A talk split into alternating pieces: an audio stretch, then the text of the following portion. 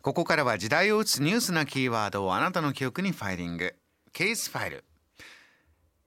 月の最終週はソーシャル経済メディアニュースピックスとのコラボ。海外で活躍するニュースピックスのプロピッカーにお話を伺います。今回はニューヨークにあるマウントサイナイ医科大学老年医学緩和医療科医師の山田裕二さんです。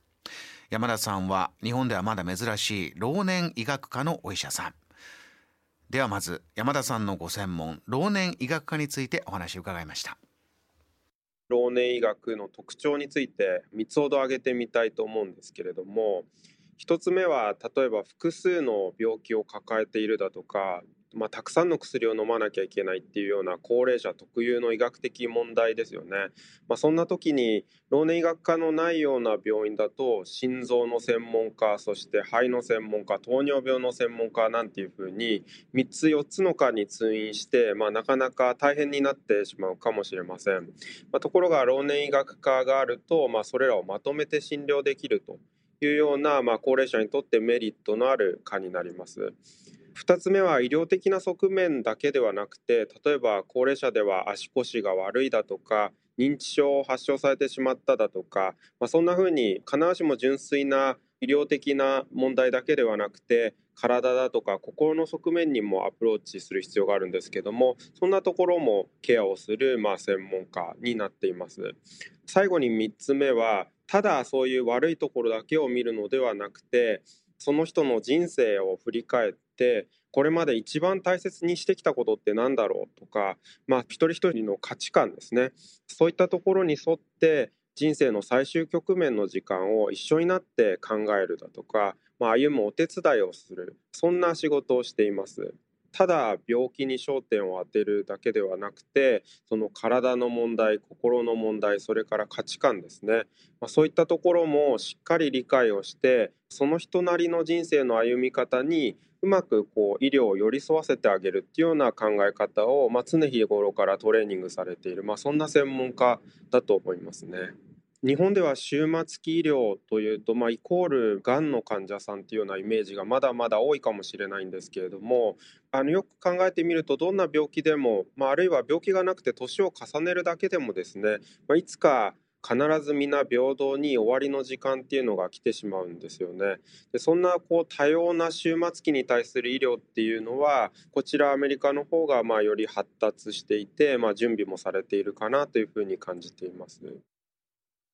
山田さんによると医療がどんどん進んでいくとやはり高度な技術手術治療こういったものに焦点が当たりがちと、えー、ですが老年医学科としてはただ病気が治るだけではなくて病気が治ってさらに心の問題価値観といった言葉もありましたね。ありましたね。患者さんも心から幸せになる。そういった高齢者特有の複雑になった問題にアプローチしていく専門分野とおっしゃっておりました。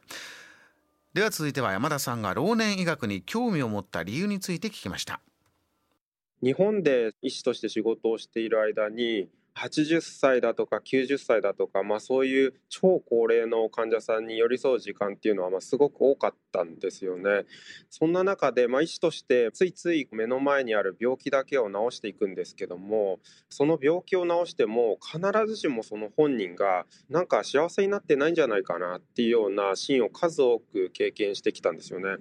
例えば歩けないっていう理由で入院されたとしてもしそれが若い人だったら、あ、骨折がありますねと。じゃあこの骨折を手術しましょう。で手術したら良くなりました。良かったですねと言って帰っていけるんですけども、高齢者の場合だと仮に骨折があったとして骨折を手術して治したとしてもまだ歩けないっていう問題は何も解決されてないそんなこともよく経験されるんですね。そんな風に物事が必ずしもシンプルじゃないっていうことが多くてですねそこでちょっと気づきがあってあそうかこれは高齢者特有の問題としてアプローチしないと治療をしたからといって患者さんの幸せっていうことには寄り添うことはできてないななんていうような気づきが自分の中でもあってそれで興味を持つようになりましたね。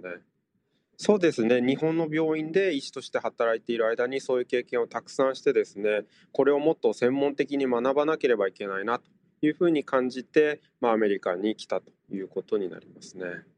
ぜひあのこの私が得てきた知見は、まあ、日本にも必ずフィードバックをしたいと思っていますし今個人的にはまあ NPO を立ち上げてですねカンボジアだとかベトナム東南アジアの国々でもあの支援をしているんですけれども、まあ、そういった国々でもまあ日本を追うようにまあ高齢化が急速に進んでいましてただそれに対応した医療っていうのがどうしても提供できていない現状がありますので、まあ、そういった地域でもまあ私がこれまで経験してきた知見を生かせるんじゃないかなというふうに考えています。これは本当に大切な専門分野にもうなってますよね山田さんこの日本にももちろんフィードバックしたいというお話ありましたから、えー、老年医学という言葉を初めて聞きましたけれどもこれいろんな問題まあ介護の問題とか特にねもうまあ真っ最中の方も大勢いらっしゃると思いますが大変プラスになる分野のお話だなと感じました。さあ山田さんの患者は主に高齢者です。山田さんご自身は、えー、まだそこまで年齢は高くないです、えー、でですねこの新型コロナウイルスの問題アメリカで大変広がってますがワクチンをもうすぐに打とうとえ決めました。医療現場にいて特に、え接する患者さん高齢の方多い。患者さんを守るためにももう急いで打つと、えいうことを決めてもう打たれてます、えそしてその姿を発信してるんですね。医師として自分が接種する姿を日本の人たちにも見てもらって日本でもワクチンを打つ方の安心感に少しでもつながればいいという思いもあったそうです。明日は山田さんがどのような手順でワクチンを打ったのか詳しく伺います。以上ケースファイルでした。